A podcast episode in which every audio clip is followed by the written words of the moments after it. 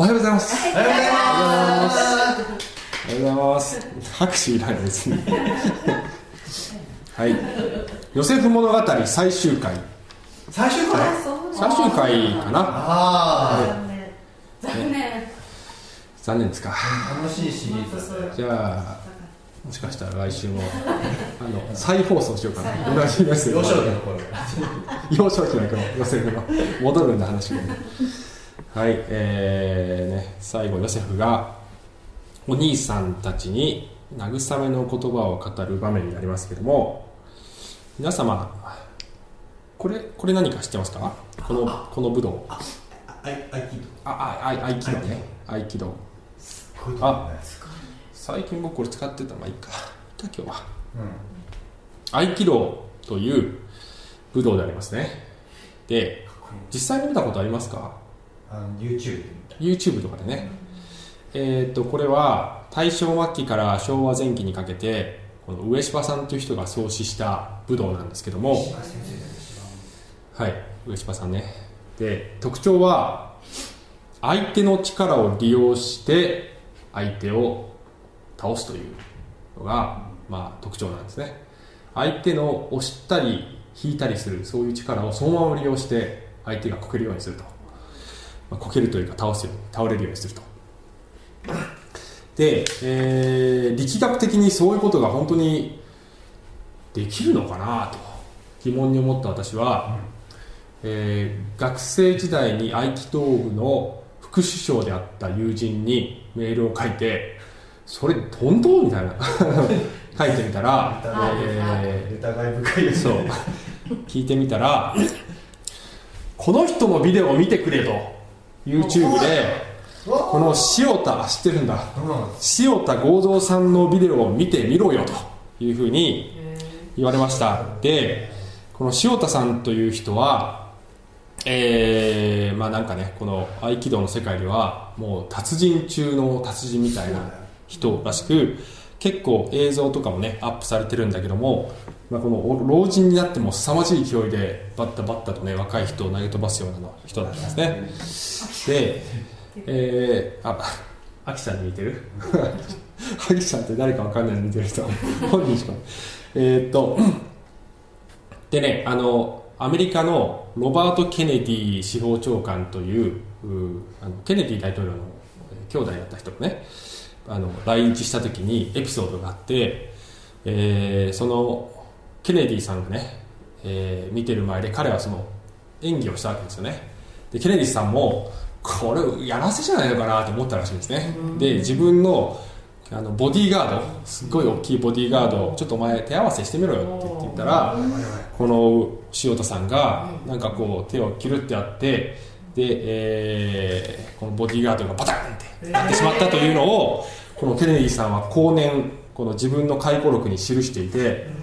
彼はね、私のボディーガードがその小柄な先生に立ち向かっていたところ、まるで雲がピンで貼り付けられたように雲なく取り押さえられた。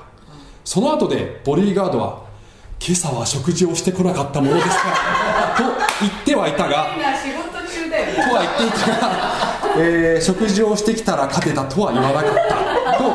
ケネディさんが書いているぐらい、この塩田さんは、強かったそうですね。で、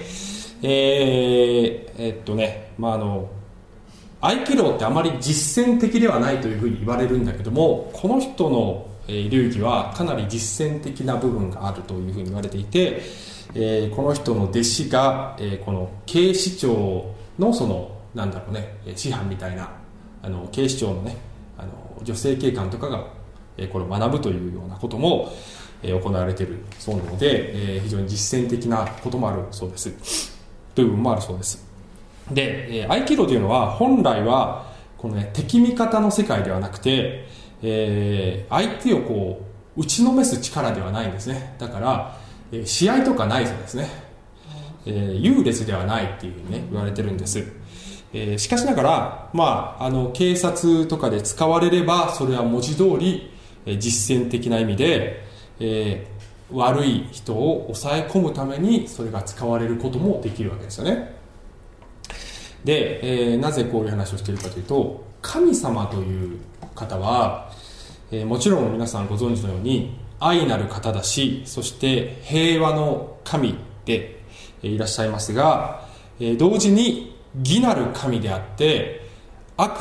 に対しては厳しい、そして私たちの罪というものに対しても毅然とした態度を示されます。そして悪の力を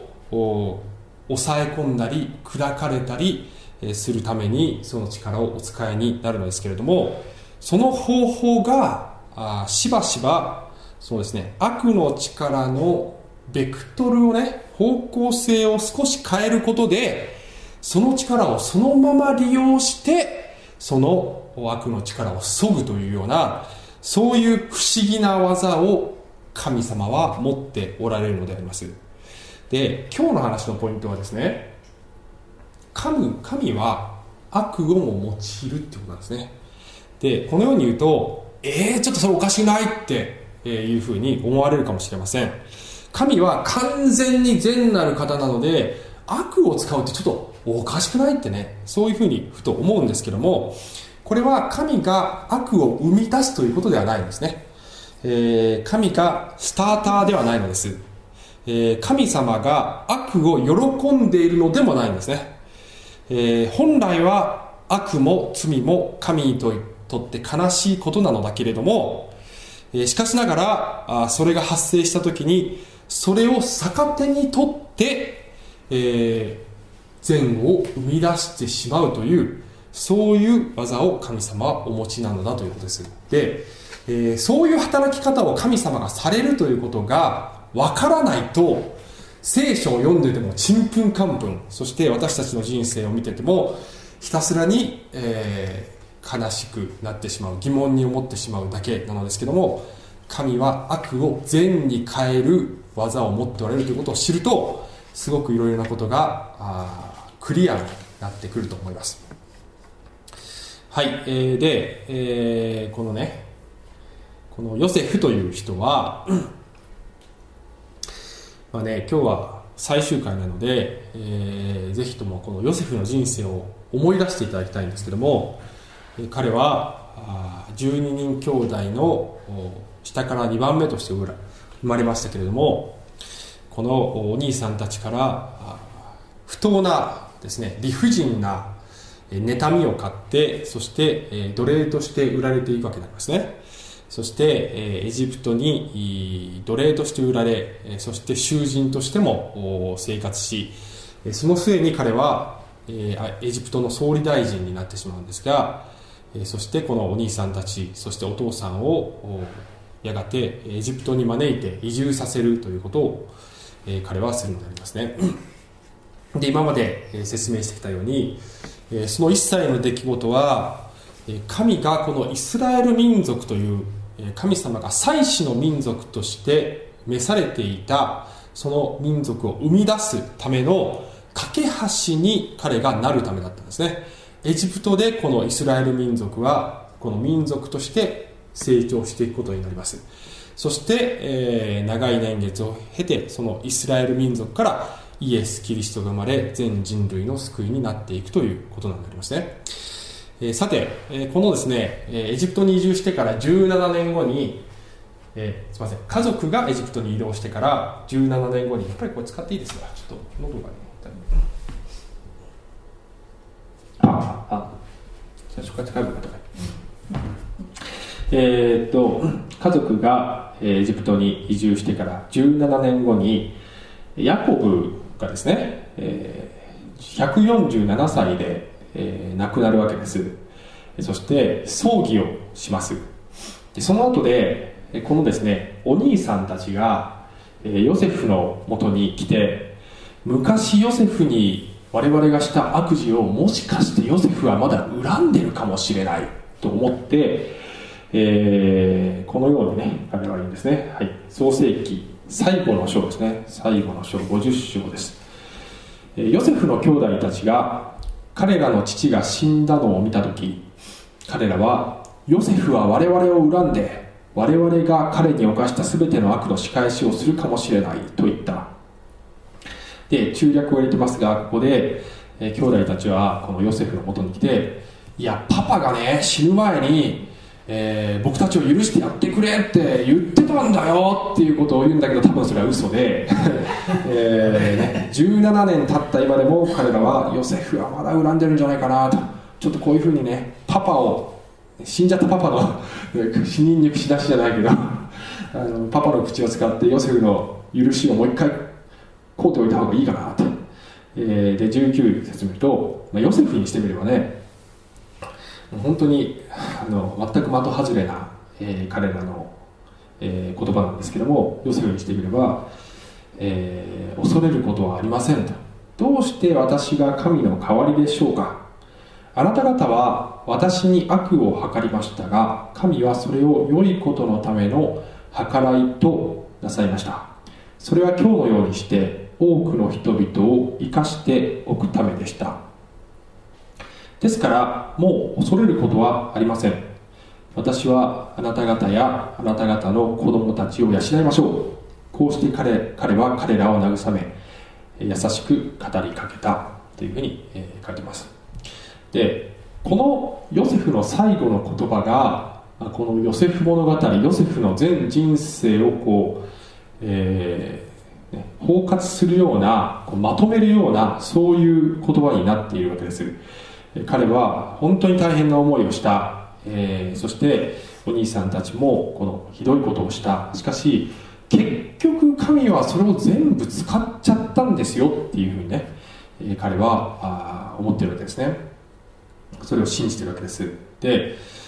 私たちがですね、人への恨みとか怒りというものから自由になる鍵があるとすれば、それは、少し前にもお話しした神が主権を持ってこの世界を支配しておられるということを認めることだと思いますね。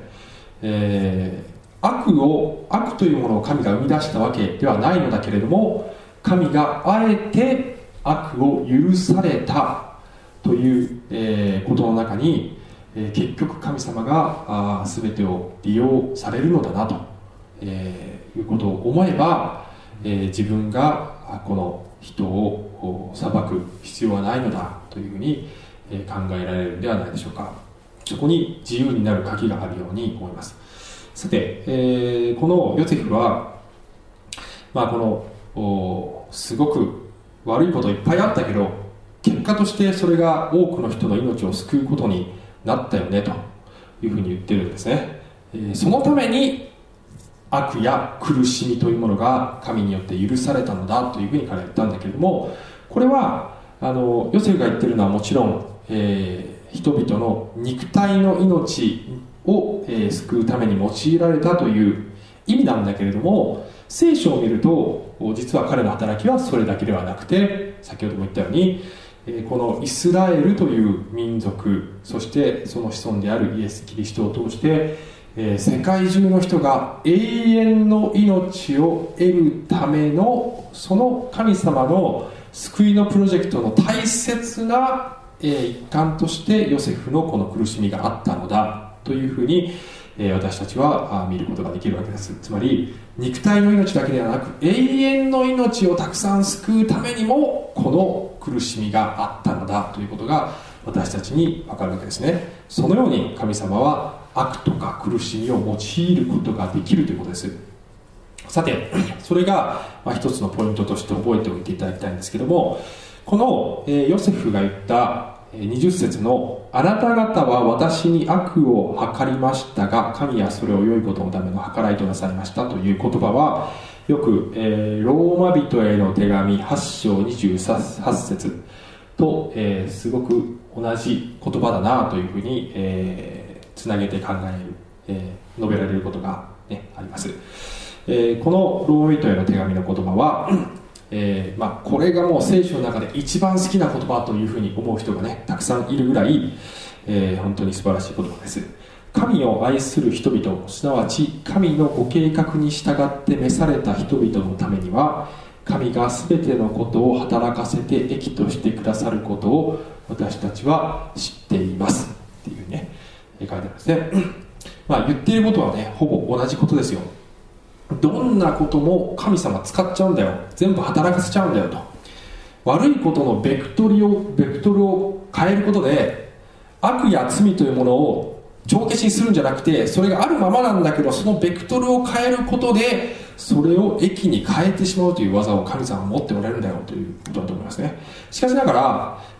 ここのねローマ人への手紙のこの28節はこの単独だけで見られることが非常に多くて、文脈からするとねこの次の言葉は結構ねあまり、見られないことがあるんです。なぜ神がこの、ねこういうことをされるのかという理由が29節に書いてあるわけですよ、ね29節になぜならってくるね。なぜなら神はあらかじめ知っておられる人々を御子の形と同じ姿にあらかじめ定められたからです。それは御子が多くの兄弟たちの中で長子となられるためですってですね。つまりそういった、苦しみとかたくさんのことが あるけれども、それを全部帳消しにするんじゃなくてそれを益に変えるということをなぜ神がするかというと、私たち一人一人がキリストに似たものとなるというそういう目的のために神は使うんですと、イエス様が私たちの一番上のお兄ちゃんなんだと、私たちはそれに続くんだと、そのことのために神はそれを許されるのだという理由が書いてあるんですね。で、先ほどのヨセフの場合はなぜ神が悪や苦しみをお許しになったかというと、人々に永遠の命を与えるためだ、というふうに書いてあって、で今度こっちは永遠の命をすでに与えられた人が主にあって成長してキリストに似ていくためだということが書いてあるんですね。でこのね、この2つのこと、永遠の命を人々が得るということと、そして永遠の命を得た人がクリスチャンとして成長していくというこの2つのことが神様にとってはものすごく重要なことらしいんですよ。それはこの地上の、ね、いわゆる感覚的な意味での幸せや幸福感というようなものよりも、もちろんそれも神様は願っておられるんだけど、私たちが幸福に、幸せに過ごせることを願っているんだけども、でももっと価値あるものは永遠の命と、そしてあなたがキリストに似ていくというこの2点がはるかに大切なのだというふうに神は思っておられるのであります。で、こうね、ちょっと話は転じますけれども、聖書では救いという言葉はですね、ここでは公義の救い、広い意味での救いというのは義人、成果、栄果という3つの要素を含んでいるんです。で私たちは、通常クリスチャンの生活をしていると、救われた、救いというものを最初の一つだけを指していうことが多いんですね。それは教義の救いなんですね。狭い意味での救いは、それは間違ってないんです。クリスチャンになった時に神様から義とされるのだという、意味で、それが義人というんですね。だから一つ目だけを指して私たちはよく救いって言ってるんです。だけど聖書を見ると救いの全体像というものがあって、それは全部この3つを含んで大きく捉えて救いというふうに、聖書は言っているんですね。でそれは義人、成果、栄果である。義人というのは先ほど言ったように最初にクリスチャンになって救われ天国への切符をいただくことです。正しいと認められ、正しさをいただくことですね。これが義人です。クリスチャンになることです。そして、飛ばして最後の栄果というのは、これは私たちが、神様の国を継ぐときにキリストの復活の体と同じような体にね、欠陥のない体にされることを栄華っていうんです。これは未来のことであります。誰もまだ栄華してません。私はすっごい栄華されたって言われるけどねされてないからまだ ね僕以外の人はされてるそうです。みんなされてません。栄華はまだ誰もしていません。キリストと同じにはなっていません。なのでクリスチャンになったらば、義人は過去のこと、栄華は未来のことです。成果、中間の成果が現在進行形のことでありますね。つまり、キリストによって義とされた人が、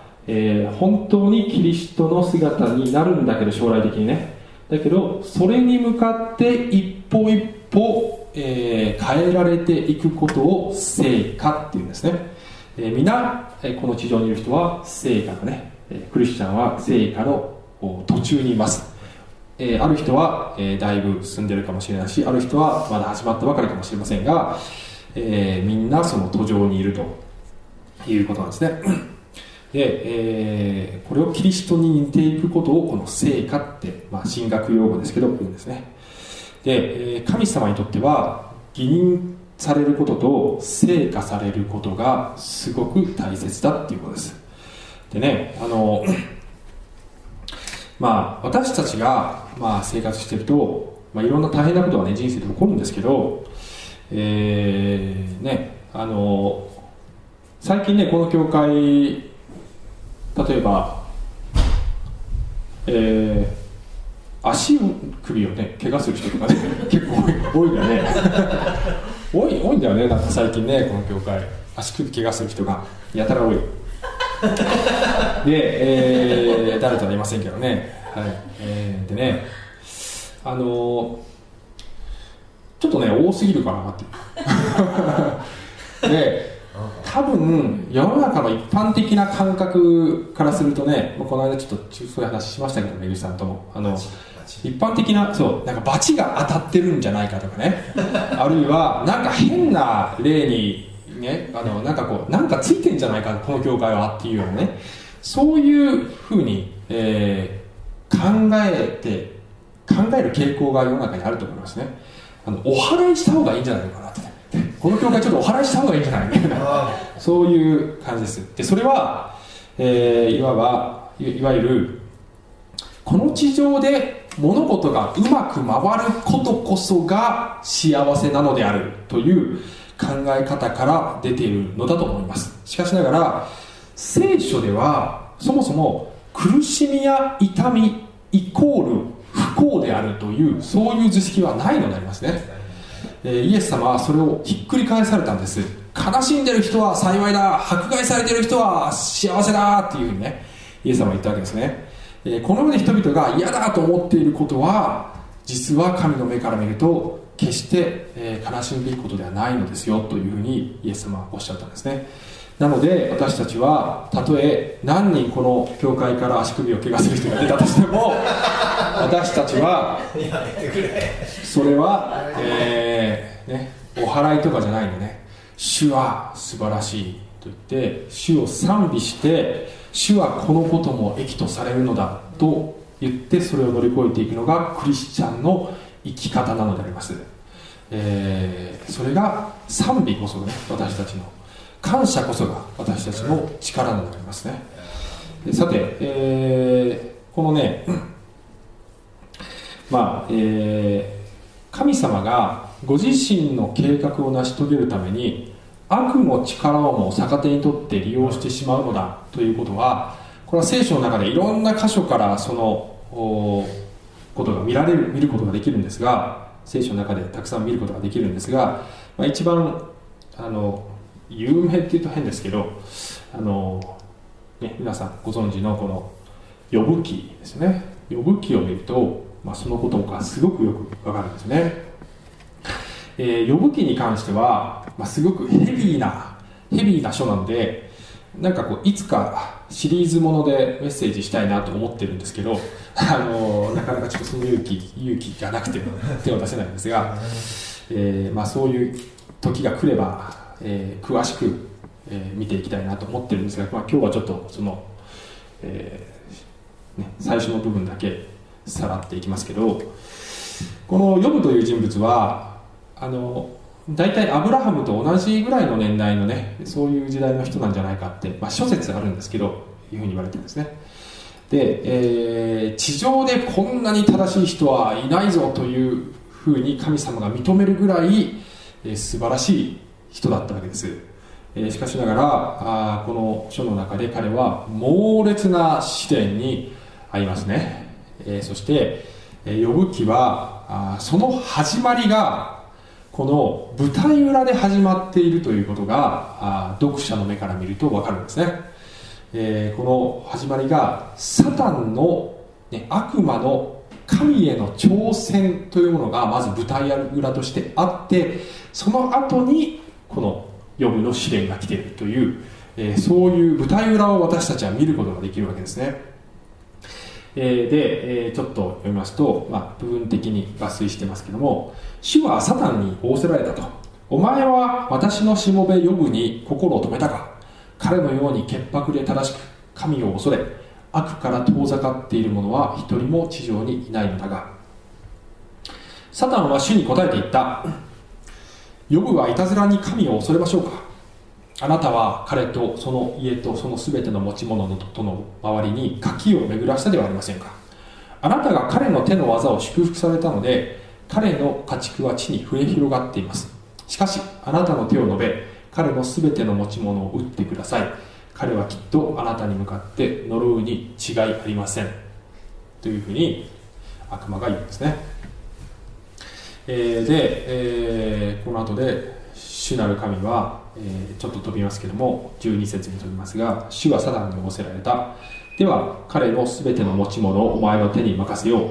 ただ彼の身に手を伸ばしてはならない。そこでサタンは主の前から出て行ったと。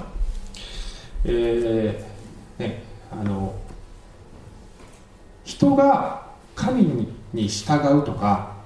神を愛するというのは、それはご褒美をあげてりゃそうなるわねって、ご褒美をもらって初めて人は神を愛することができるんでしょう。当たり前じゃんというふうに、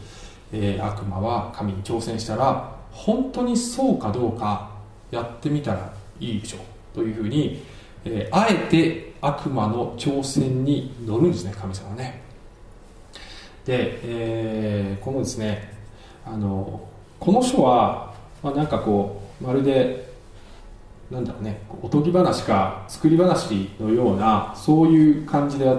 読んでしまうことがあるんですが、これは現実のものとしてね、霊の世界の現実のこととして聖書は描いているのであります。で、しかも私たちこれを読むときに、捉え方としてヨブが苦しみにあったのは、これ神様と悪魔のなんか掛け事かというふうな、そういう、捉え方をすると、ここからですね、私たちが学ぶことができる素晴らしい霊的な教訓というものを見逃してしまうと思いますね。神は悪魔をも支配しておられるし、悪魔は神の許しがなくては何もできないということがここから分かるんですけども、神がなぜ悪魔にここで好きにさせているかというと、それは最終的に悪魔が意図しているのとは全く逆の、悪魔が一番嫌な結果につなげるために悪魔を一時自由にさせるのでありますね。神はいつもそうされるんです。で、この後でヨブはひたすらね、この家族を失ったり財産を失ったり大変な目に遭っていくんだけれども、その中でヨブは非常に苦しむんだけども、そこで彼は最終的には神の前に、ひざまずくというね、へりくだるというのが、ヨブ記の一番最後の場面なんですが、その一番最後の場面でも神様はこの舞台裏についてはヨブに、説明しないんだね。こんなサタンとのこういうやり取りがあって、それであなたにこういう苦しみがあったんですよ、悪かったねって神様言わないんだね言わないんだな。ヨブはね、この書の一番最後まで、神とサタンのこういうやり取りが知らないままこの書は終わるんです。で、苦しみの原因というものが、結局知らされないんだけど神を信頼するということをヨブは最終的に学んでいくわけですね。全ての苦しみ、人間が経験している全ての苦しみは、究極的には人間の罪とそして悪魔の働きが原因でありますね。で、おそらく今日でも神が積極的直接的に、苦しみや災難を積極的直接的にお与えになるということはおそらくないと思いますね。神様が試練を与えるっていうふうに私たち言うんですけど、で聖書にもそう書いてあるんですけど、それは神がそれをお許しにあえてお許しになっているということを指して神が試練を与えるという言葉遣いをするんですけども、それは神様がもともとそれを願っているわけではないんです。しかしながらなぜ神がお許しになるかというと、それを良いことのために使ったのでありますね。利用してしまうためです。逆手にとって利用してしまうためです。これすごく重要なポイントで、私たちは自分の悪とか罪とかを正当化するためにこのことを使ってはいけないんですね。神様いずれにしても使ってくれるから別に悪いことしてもいいでしょって言ってはいけないんですね。人の罪を許すときには神はそれを益とされましたから大丈夫ですと言えるのですけども、自分の罪を正当化するときにいやいやもうね別に神様使ってくれるから大丈夫でしょって使ってくれるよだけど最初からそれを言い訳にして罪を犯してはいけないのです。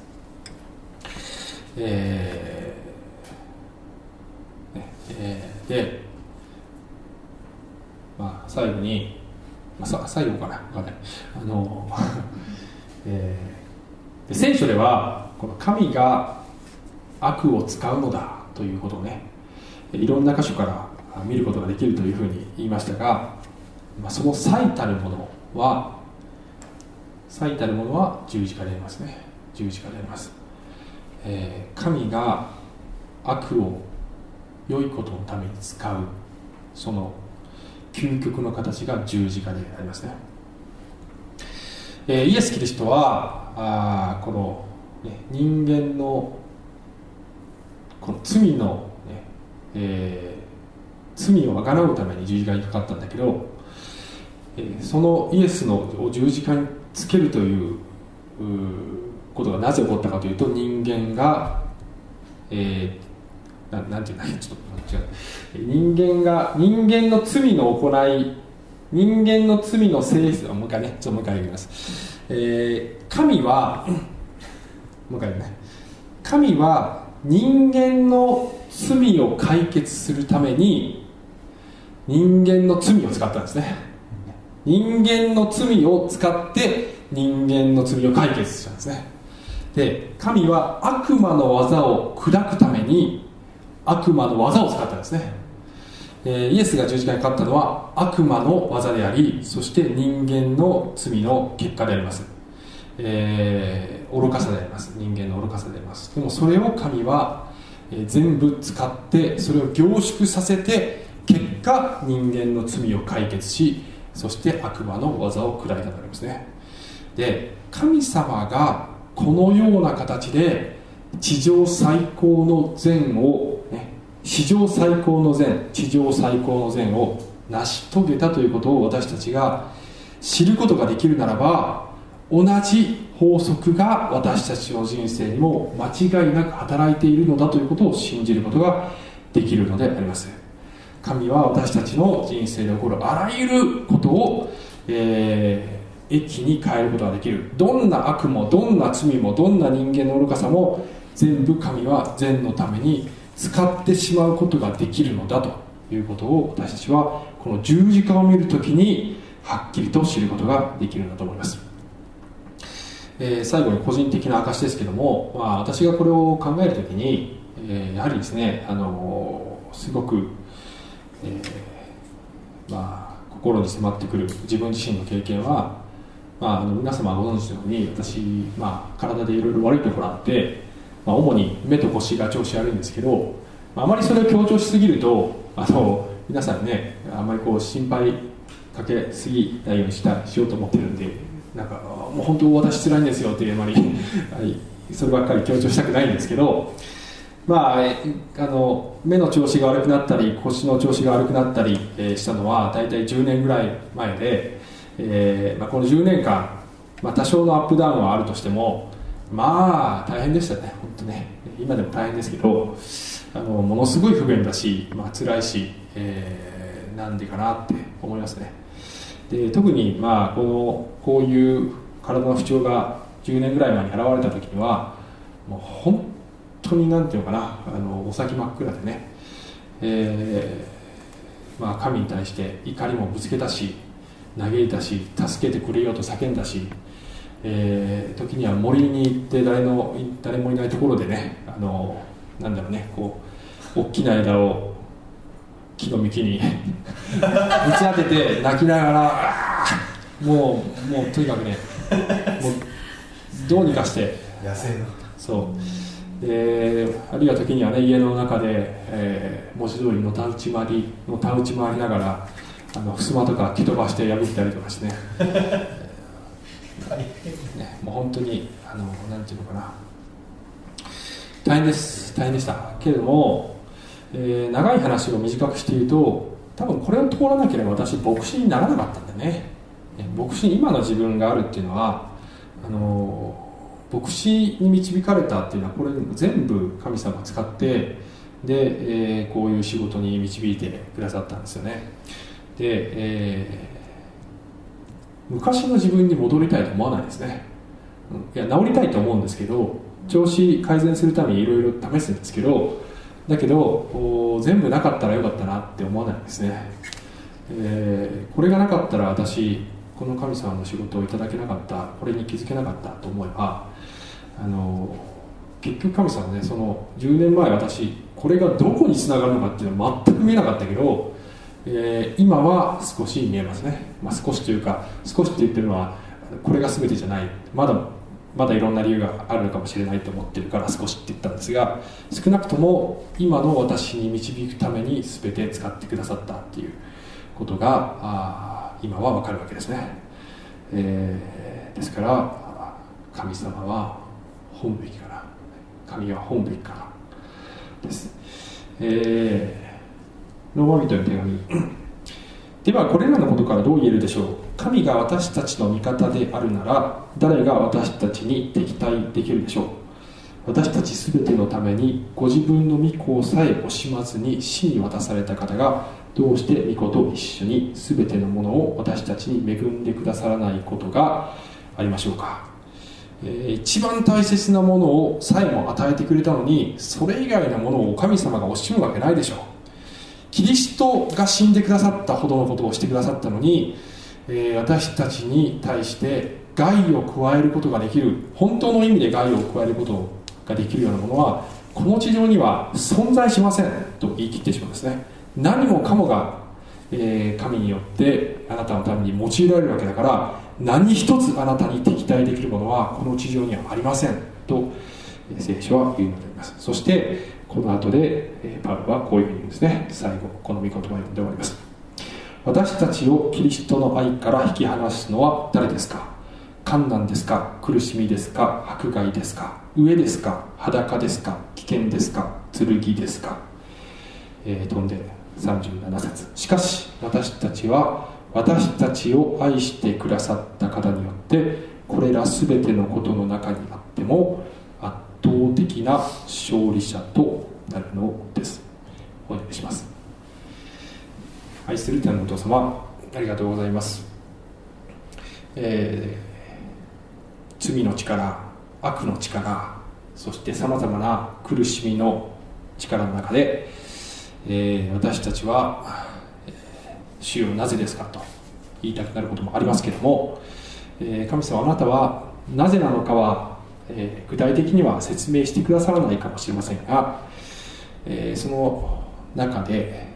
少なくとも私たちが成果されているというこの事実だけは確かであります。そして、一切のことを神はご自身の栄光のために用いてくださることを私たちは、信じることができます。どうぞ信じられるように助けてください。そして圧倒的な勝利者にしてくださいますように。イエス様の名前によってお祈りします。アーメン。